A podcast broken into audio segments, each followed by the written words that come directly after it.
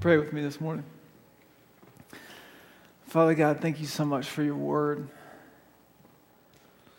And leaving behind um, instruction for us and sending us a helper to help translate that instruction, Lord. We are so thankful. As we read, as we dive in today, we just ask that you would challenge us, encourage us, draw us closer to you. In your holy name, amen. I want to ask you guys a question this morning. When people encounter you, whose reflection do they see? When people encounter you, whose reflection do they see? We're continuing this morning in a series that we've called Reflections. And we've been asking that question how can we reflect Jesus by the way that we love, by the way that we live, by the way that we care? I brought along with me a piece of artwork. Now, this right here was hanging on our fridge at home. And I think you guys will understand this. We weren't hanging this on our fridge because we think it's the most fantastic piece of artwork, which I actually think it does. I mean, uh, this has got to be a tree right here, don't you think? But this is hanging on our fridge because we deeply care about the artist, my daughter. See, I believe that as a mirror reflects our face, so does our actions reflect our heart. So we hang that up as a sign of our actions to communicate to Malin how much value she has with us. It is our actions that speak volumes to the world. Who we are, where our treasure is, and who we follow. And as believers, we're supposed to reflect a God who cared so much that he sent his one and only Son to die on a cross so that we would be saved. And that's where our focus is this morning. We're looking into how can we, Christians, people who follow God, learn to care like Jesus cared. And I think that Jesus gives us a good idea in Scripture with the parable of the Good Samaritan. So we have the story where we have a lawyer that comes up to Jesus and says, How am I supposed to get into heaven? He says, You know the greatest commandment love the Lord your God with all your heart, soul, mind, and strength, and to love your neighbor as yourself. And then Jesus goes on to tell, tell this parable. He says, There's three people. We have a priest, a Levite, and a Samaritan. They all have something in common. They're on the same road, they're on a journey to get somewhere. And they all have something in common. They see somebody that's on the side of the road who has been robbed and left for dead. But only one of them stops, and it is the Samaritan. And this is what it says in Luke 10, verses 33 and 34. You can follow along in your outline if you so choose. But a Samaritan, as he journeyed, came to where he was, the man who had been robbed and left for dead. And when he saw him, he had compassion, and he went to him and he bound up his wounds. In this, Jesus gives us four tangible things, four tangible ways in which we can effectively care for other people. And the first thing we have to do, we have to see people. I've started doing something in my life that if, if you would have asked me a year ago, probably even a couple weeks ago, uh, I would have told you that you were out of your mind. But there's something that I've come to love, and I'm a little bit ashamed to admit this, but I, I am really starting to love bird watching. Okay, I know this is really strange. But Malin talked me into buying a bird feeder. So we, we bought a bird feeder and we put it out. And, and this is crazy, guys. If you buy a bird feeder, birds show up. and so I, I've, I've been enjoying this so much that I've, I've even changed where I sit to eat breakfast so that I can sit and watch the birds. And I have been amazed at how many beautiful birds that live in America that I had no idea about. I mean, we got a bird book, and I'm, I'm taking pictures of birds and trying to find them in the book to see. I mean, I'm just, I'm just loving this. And so yesterday morning, I'm sitting at the table, I'm watching the bird feeder, eating my muffin. It's a good day. And I see this little mourning dove. And I'm like, ah, what a little cute little mourning dove. And I, I, look over to Stephanie and I say, hey, I think that's one of the smallest little mourning doves I've ever seen. And then, not five seconds after I say this, this giant hawk comes over the fence, pounces on the dove, and flies off with it. And I'm sitting there just like, and I'm so upset with myself because I had the camera in my hands, but I, I couldn't. I, just, I, I just, was so taken by what was going on. And I, I, we brought, I didn't get a picture of the eagle, but we got a picture of the aftermath. that poor pigeon lost a lot of feathers. He got taken as, as that hawk's breakfast. So this is like one, one, of the, one of the most incredible things I've ever seen to see like nature like happen right in front of you. But guess what? I never would have seen it if I hadn't been looking for birds. And that's exactly what I want to try to communicate to you this morning. We cannot care for people, and we cannot if we don't know that there's people out there that need care. And you guys understand this. There's, there's a lot of people that need care, but they won't ask for it, whether they just don't want to put you out or maybe they just don't want to share. And I think that sometimes there's people that we simply overlook.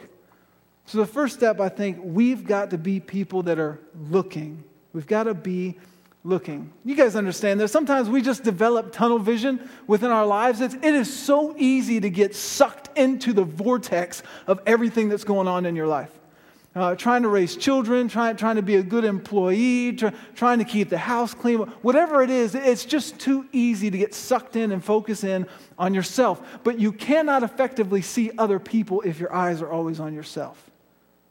And Matthew 25, 37 says this Then the righteous will answer Jesus, saying, Lord, when did we see you hungry and feed you, or thirsty and give you a drink? Lord, when did we see you?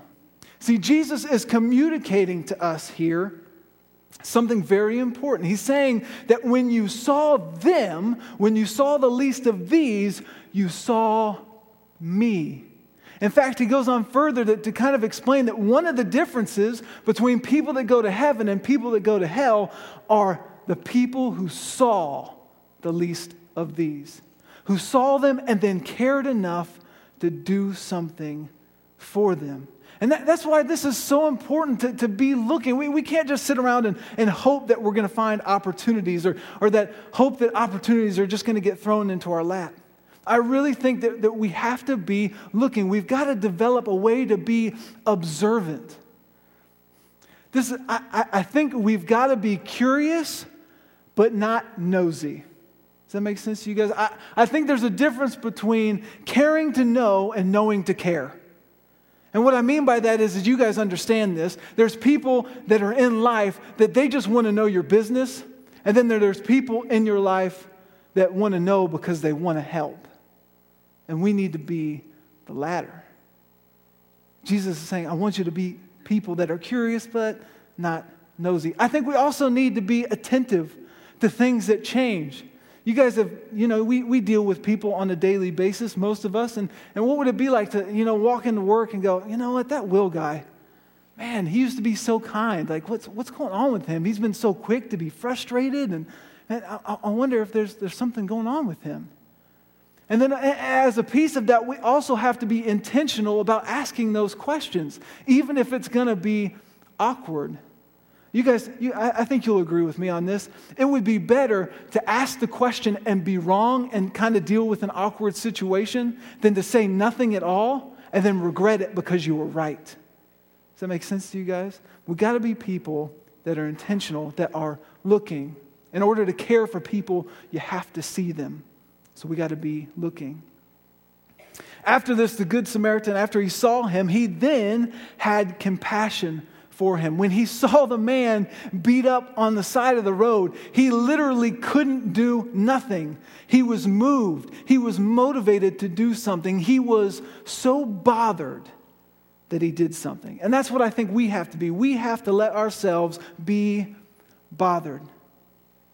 Can you think of a time when you or someone you know was so bothered that you just had to act? Maybe you went to a restaurant and you had a, a, really bad experience, or, or maybe you went to the movie theater, had a bad experience, and then the next day, or even maybe that night, you, you wrote the letter to the ownership and told them about your experience. Because it was so you were so bothered by it. Malin has been uh, reading, she's been stuck in the Civil War era. And we've been reading all about the Civil War. And I've, I've really, I, I never liked history as a kid, but I am loving it now as a parent. And I'm, it's weird to say. I never would have, never would have guessed that. So we've been, we've been reading about all these heroes, Abraham Lincoln, Harriet Tubman, all these, these really cool people. And there was one that really, really stuck out to me, and it was a, a lady by the name of Mary Bowser. And she did something incredible. So she was bought as a slave and she was taken to the Van Lew family. Now, the Van Lews were living in the South, but they were abolitionists and they were supporting the Underground Railroad. And they had bought this girl, this black girl, to be a companion for their daughter. And so they had such a good friendship. By the time they were teens, Elizabeth, the Van Lew daughter, decided, I want to send you to Philadelphia and I want to pay for your college. I want you to learn. And so that's what happened. And this woman, that Mary, this incredible woman, made a choice. She decided to go back to the South and become a slave so that she could spy against the Confederates. She got a job in the White House, the Confederate White House, and as a black woman, you couldn't be educated in the South, so they weren't worried about her. But she was reading all of these things, and she was listening to conversations, and she was spying on them, and she helped them win the war. This incredible woman that, this blows me away, was freed from slavery and went back into slavery because she was so bothered by the way that things were happening. And I think that's what Jesus is asking for us to, to be so bothered that we're motivated to do something, motivated to make a difference, whatever the cost, especially for the people that can't help themselves, the brokenhearted the abandoned, the depressed, the lonely, the orphaned, the widowed. And I think you'll agree with me that there's a lot of wounds in this world that aren't physical mental, emotional, spiritual. And I think that there's a lot of people, they're not bleeding out on the side of the road, but they're going through life and they're bleeding internally. And if we're going to be bothered, we have to be able to invite them into our lives and to hear their story. Because sometimes you can't see the pain. You got to open up your ears and listen. 1 Peter 3 8 says this Finally, all of you should be of one mind, sympathize with each other, love each other as brothers and sisters, be tenderhearted, and keep a humble attitude. I, I love this idea of, of having one mind. Because when you have multiple people in the room, you have all these minds. You have, you have two minds, and God's saying, I want you to make that one mind. In order for that to happen, you've got to know each other. You've got to have listened to each other's stories because there's no way that you can sympathize with someone if you don't know what they've been through, if you don't know what they've come out of, and you don't know what they're struggling to fight through. Have you ever judged someone or something before you've even tried it or gotten to know them? There's a youth here today, and I'm not going to name names, but he knows who he is. Okay? He used to make fun of me because I loved avocado smoothies. And he just thought, well, avocado smoothies, that must be the grossest thing on the planet. So I took him and I forced him to try an avocado smoothie, and guess what? He loved it. And now he likes to go get avocado smoothies too. But he judged it because it just it didn't sound right. It looked kind of weird. It was like, eh, can this really be good, even if you like avocados in a smoothie? Like, uh, this is strange.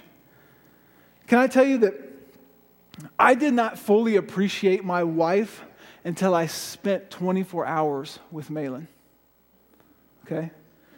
I'd always had this idea that you know, I'm, I'm the one that works hard and I, and I go to work and I'm, I got the stress of, of bringing home the, the bacon or whatever. And then I spent 24 hours watching her and I was like, listen, you are the greatest woman I've ever met in my entire life. But until, you, until you've experienced what they've experienced and, and understood what they go through, it's, it's hard for you to understand. It's hard for you to be bothered. There was a student in our ministry in Pennsylvania that annoyed the living mess out of everybody. But it never really bothered me that much because I knew his story. I knew the dysfunction that he came from. So it didn't bother me. I loved him because that's all he needed. He needed somebody to desperately pay attention to him. See how it changes things when, when you let yourself and let people in your life? And the cool thing about this is that Jesus isn't asking for us to do anything that he didn't do already. Jesus not only left the comfort of heaven to come to earth, he purposefully and willingly faced what we face desolate times, hunger, temptation, sadness, pain, heartache, frustration. Mark 1 12 through 13 says this The Spirit then compelled Jesus to go into the wilderness where he was tempted by Satan for 40 days. Listen, I don't want to be led anywhere to be tempted for a couple hours. Jesus willingly led himself to be tempted for 40 days. Jesus got a taste of the pain that we go through, and it bothered him so much, it broke his heart so much that he got up on a cross to free us from that. And that's what he's asking us to do. Jesus wants us to learn to be empathetic. And sometimes, in order to do that, you have to put yourself in somebody else's shoes. Maybe you should try doing one of those 30 hour famines. Because after you don't eat for 30 hours, man, you, you have a different respect and love for the children that have to go to bed hungry every night. Changes things. If you go stand outside when it's super cold outside, you have a deeper respect for the homeless. You're maybe a little bit more motivated to say, I need to take one of these extra coats down there and help somebody. But what, what, what about internally? Try to imagine what it would be like maybe if you didn't have a father that loved you the way yours does. How would that change your life? Maybe try to imagine what it would be like to have divorced parents to be swapped from home to home where they just spit hate at each other. Try to imagine bottling up your love for someone or something, afraid to say anything because you'll be disowned or made fun of or be told you're going to hell. Maybe we should try to imagine what it would be like if we couldn't meet today in freedom, but we had to meet in a cave because we're worried about the government, that we were afraid to open our Bibles because we might go to jail. What I'm trying to say is that not every sinner is an irresponsible punk that wants to watch the world burn. But maybe they've become irresponsible because the only world they know is already burned. And they just desperately need someone to step into their life and be bothered so much to care. All they need is someone who would hear them. To care for people, we have to feel for them. And we got to be bothered. The Good Samaritan saw him, then had compassion, and then the Good Samaritan went to him. We've got to learn to be present. And it's important to notice what the Good Samaritan didn't do. He didn't walk over to the guy and hand him a hundred bucks and say, Good luck, bro. That's not what he did. He went to him, he stayed with him, he was present with him. There's a story in John 11 some of you might be familiar with. And Jesus has three really good friends Lazarus and his sisters, Mary and Martha. And Lazarus is sick and he's about to die, and Jesus is busy doing something, and so he takes a couple days to get there. And by the time Jesus gets there, Lazarus has passed on. And the sisters are very upset. When Jesus gets there, the sisters are, are, are weeping. And in John 11 35, we get the scripture, shortest verse in the Bible Jesus weeps. Jesus wept. Might be the shortest verse, but I'd argue that it's one of the most powerful. Because let me tell you what I would do in that situation. I'd show up thinking I was cool like Jesus, and I'd be like, listen, Mary Martha, you don't even got to cry. Because we it's about to get crazy in here. We're going to party. Because guess what? I'm going to go to the tomb. I'm going to call out Lazarus' name, and he's going to come out and he'll be like, woo, we're going to celebrate. But he doesn't do that. He takes time to be in the moment with them, to be present with them, to weep with them, even though he knows the ending. And aren't you glad that God, that's the way he is? Aren't you glad that maybe you've lost a loved one or uh, maybe something bad has happened in your life, aren't you glad that God doesn't show up and say, Well, don't worry, because one day we're going to have heaven? Woo! It's not comforting at all. No. Aren't you glad the God we serve understands our pain and weeps with us, mourns with us, comforts us through that? And that's what he's asking for us to do for others. Jesus goes to them to be face to face with them in the moment with them. There's something that I'm going to say, and I want you to hear my heart. This cannot be done with a crying emoji. And I think that our phones are becoming one of the biggest barriers in our lives of being present with others. And I think that in our culture, we need to learn to tread carefully because I think that we are forgetting the importance of in person interaction. And I think we're losing the idea of what real intimacy is. I've been reading a book called I, by Jean Twenge. And really, what she's done is she's, she's looked at all of these things within social media and internet access and all these things and the effect that it's having on this next generation. So, there's a couple charts that I want to show you. The first chart, we'll throw it up. The bottom line is the percentage of eighth graders that are spending 10 hours a week or more on internet, social media, and phone. And you can see that from 2009 to 2015, that skyrocketed. Now, the top line is what is called, she calls in person social activities, the average. So you can see in this chart that we're spending less time around people and more time looking at screens. I want to read a quote from the book. She says eighth graders who spend 10 or more hours a week on social media are 56% more likely to be unhappy than those who didn't. Admittedly, 10 hours a week is a lot. So, what about those who spend merely six hours a week or more on social media? They're still 47% more likely to say that they are unhappy. Let me clarify something. I'm not talking about controlled, moderate use. We're talking here about excessive use. There are plenty of studies that show that what we have and, and using these things appropriately can be a great thing. My question with this research well, why? Why are, why are they 56% more likely to be unhappy? Because I believe that we were people created for community, people that were created for real interaction. I'm going to show the second chart. The second chart shows a list of activities. Now, this is all about relative risk of being unhappy. So the greater it is on this side means that it increases your risk for unhappiness. And the other side means that it decreases your risk for happiness. And if you notice something, sports, religious services, in person social interaction, these are all the things that decrease your risk for being unhappy. Yet, for eighth graders, the risk of unhappiness with social networking sites, internet, texting, it all is increased. I believe that too quickly we're giving up time to interact with each other and trading it for online imitation. And please hear me out. I, am not saying that social media and, and phones and all that, I'm not saying that that stuff is bad.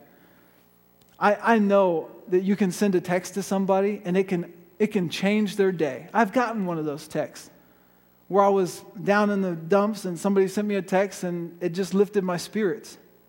And I, man, I can't tell you how thankful I am for FaceTime and for some of the things that we have because my daughter Malin can have a relationship with her grandparents that I never could. Okay, I am very grateful. I simply mean to bring attention to something that can easily trap us. I think you guys understand this. You can, you can get on YouTube or Pinterest or, or Instagram and you think, ah, I'm just going to spend 15 minutes. And then an hour later, you're still on.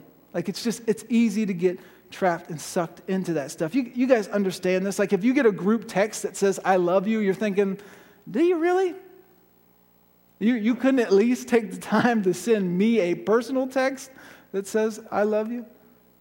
All I mean to say is, I, I don't think the crying emojis is an effective long term strategy of care. And I'm trying to emphasize the importance of being present with people and how much of a difference it means when someone takes the time to weep with you, to rejoice with you, to be with you in the moment. Isaiah 41:10 says, "Do not be afraid, for I am with you. Do not be discouraged, for I am your God. I will strengthen you and help you, and I will hold you up with my victorious right hand." God says, Fear not, for I am with you. But here's my question What hope is that for people that don't believe in God? What hope is that for people that are going through junk and, and don't sense God's presence? To me, that means it's time for us to care. It's time for us to be and follow Jesus' example and to stand in the gap for others. I wrote this in your outline. What if caring like Jesus means being the Jesus that they can see? And maybe you're thinking, man, uh, what if what I have is not enough? What, what, if, what if who I am is not enough? Can I say no one is expecting for you to show up and resurrect Lazarus? We're just, we're just asking that you show up and weep with Mary and Martha. That's all this is talking about. I had an experience when I was in Pennsylvania. I, I was 23 when we moved to Pennsylvania. I'd probably been a pastor for about six months, and I got a call from Pastor Jim. And he says, Hey, I just want you to know uh, this guy passed away, and I really want you, I want you to go to the house, and I want you to be with the family. And I, I don't know, some, maybe some of you guys get this, maybe it's just me. I happen to be in my early years, and I hope I'm still not today, but I probably am, uh, just a little arrogant punk, you know? So I just, I just had this like, Superman, like I'm, I'm just like this, this pastor and I'm, I'm going to go in and I'm, I'm going to save the day and this is going to be fantastic. And I'm just, I had all the confidence in the world. I'm like, I'm going to show up and I'm, I'm going to pray these people to Jesus and like, I'm, I'm just ready to do this. And when I got there, I knocked on the door, I walk in the house and the guy that had passed away is on the floor in front of me. And all of my courage slowly disappeared and I had, I had, no, I had no idea what to do. I had absolutely no idea what I was supposed to do in that moment. I sat on the couch, I prayed for them, I, I did what I thought I, I knew best how to do. Can I tell you, I, I could not have been more unprepared in that moment. I had, had no idea what to do, but it didn't matter. It was just about being there. Can I, I'm going to ask you a question. How many of you have heard your couch speak to you? Hopefully, no one. But guess what your couch can do for you? Your couch can hold you up when you're tired. Your couch can literally support you when you cannot support yourself, but yet it doesn't speak a word. And I believe the same is true of us. It's not about the fancy words or it's just about being with people. To care for people, you have to get near them, you have to be present. The Good Samaritan saw this man. He had compassion on this man. He went to this man, and then last, he bound up his wounds. It's really important to notice that there's three guys in this parable. Okay, there's a priest, a Levite, and there's this Samaritan. All three of them are on this road because all three of them have somewhere to be. Okay? But there's only one that stopped. There's only one that went to this man. There's only one that was willing to let go of his agenda, the things that he needed to do to be there in this moment to help. There was only one person that was willing to be last. In Mark 6, Jesus gets some bad news he finds out that John the Baptist has been beheaded. And it's hard news for Jesus. For those that you don't know the story that well, it's okay. John the Baptist was a pretty important guy to Jesus. Not only did he pave the way, not only did he was he the one that, that baptized him and, and got that experience with him where the Holy Spirit came down. John the Baptist was also Jesus' cousin. This was a really important guy to Jesus, and Jesus was heartbroken. And you know what he does? Jesus, he, he gets the disciples together. He says, Let's go away from this crowd. They've been ministering. Let's go away from this crowd, and let's go and let's, let's pray. Let's go by ourselves. Let's get our minds right. Let's, let's, let's mourn. And so that's what they do. They get into the boat and they start heading over, but the crowd finds out where they're going and they get there before they get there. So Jesus gets out of the boat, and this, this is where we find in Scripture. This is John, or Mark 6, sorry, Mark 6 34. He went ashore and he saw the great crowd, and Jesus had compassion on them because they were like sheep without a shepherd, and he began to teach them many things. This is what I want you to see here. Jesus elevated their needs above his own. Jesus needed that time to go be alone to pray with Jesus. He, he needed that, but he gave that up because he had compassion on the people. He elevated their needs above his own. And this is, this is what I think Scripture is trying to communicate to us. And I, I think what it shows us is that caring, caring is really all about love. And we understand this. It's, it's easy to love our family. It's easy to love those that love us, right? Like, I wouldn't hesitate to lay down my life for my wife and my daughter. Wouldn't even, wouldn't even hesitate. But would I do that for the least of these? Would I do that for my enemies? See, it's not as easy to care for those that we see as our enemies, those that we see as unlovely. But maybe what we have to do is we have to change the way that we see them. We have to really see them, be willing to hear their story, to be bothered for them, to be present with them. And I believe that real care can turn our enemies into our neighbors. It can turn our enemies into our family.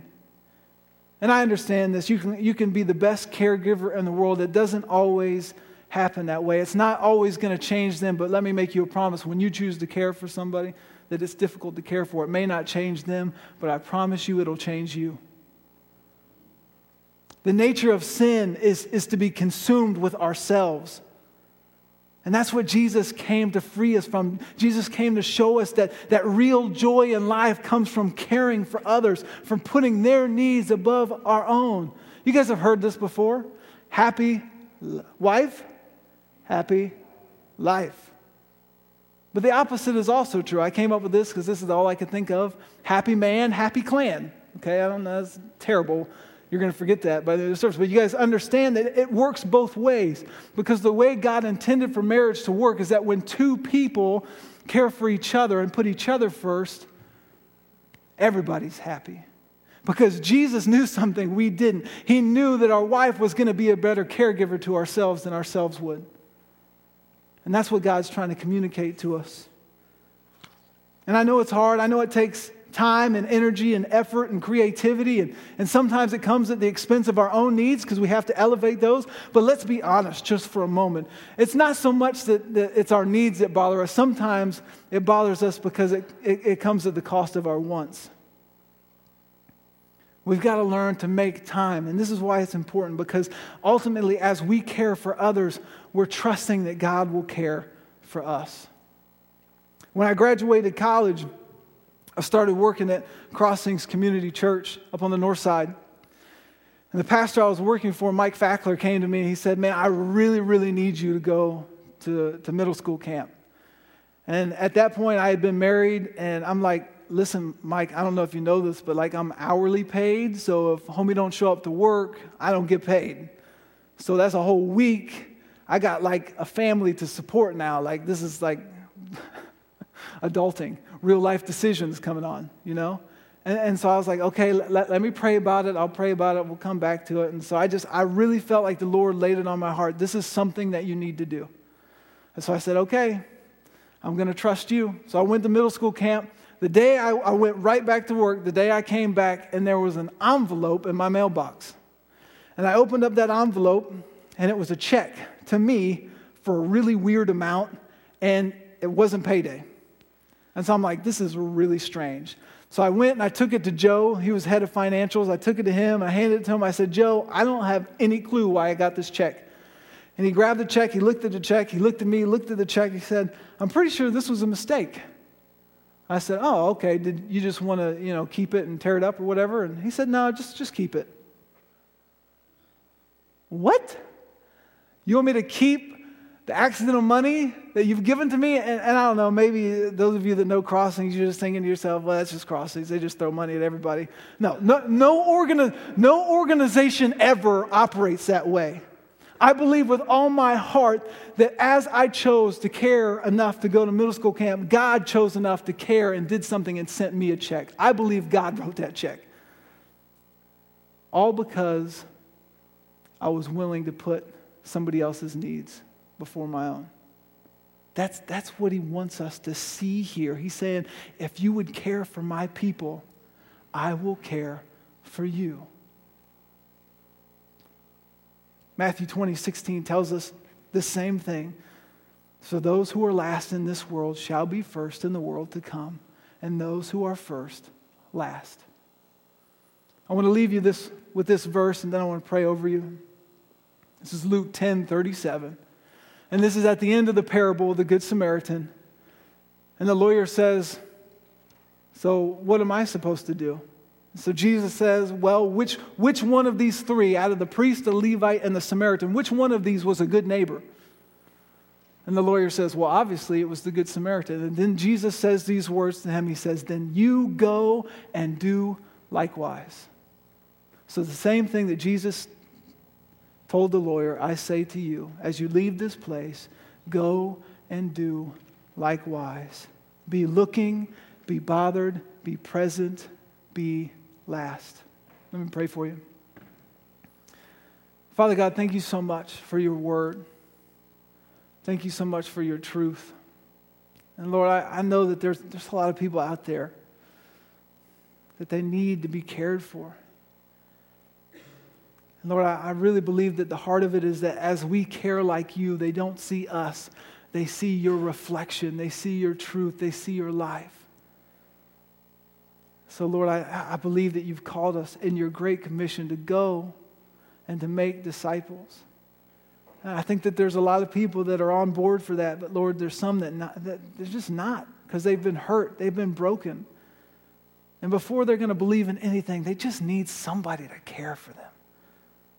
So, Lord, I just ask that you would inspire us. I ask that you would help us, that you would open our eyes, that, that you would uh, have us to be looking for people that, that need care, Lord, that you would you'd help us to be so bothered to have to do something, Lord, that, that we be willing to be present with them and that we be willing to, to choose to be last, knowing and trusting and having faith enough to know that you are going to look after us.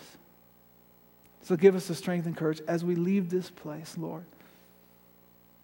Challenge us, uplift us, help us to be the care in this world Help the world to see you through us. We love you. We praise you in your holy name. Amen.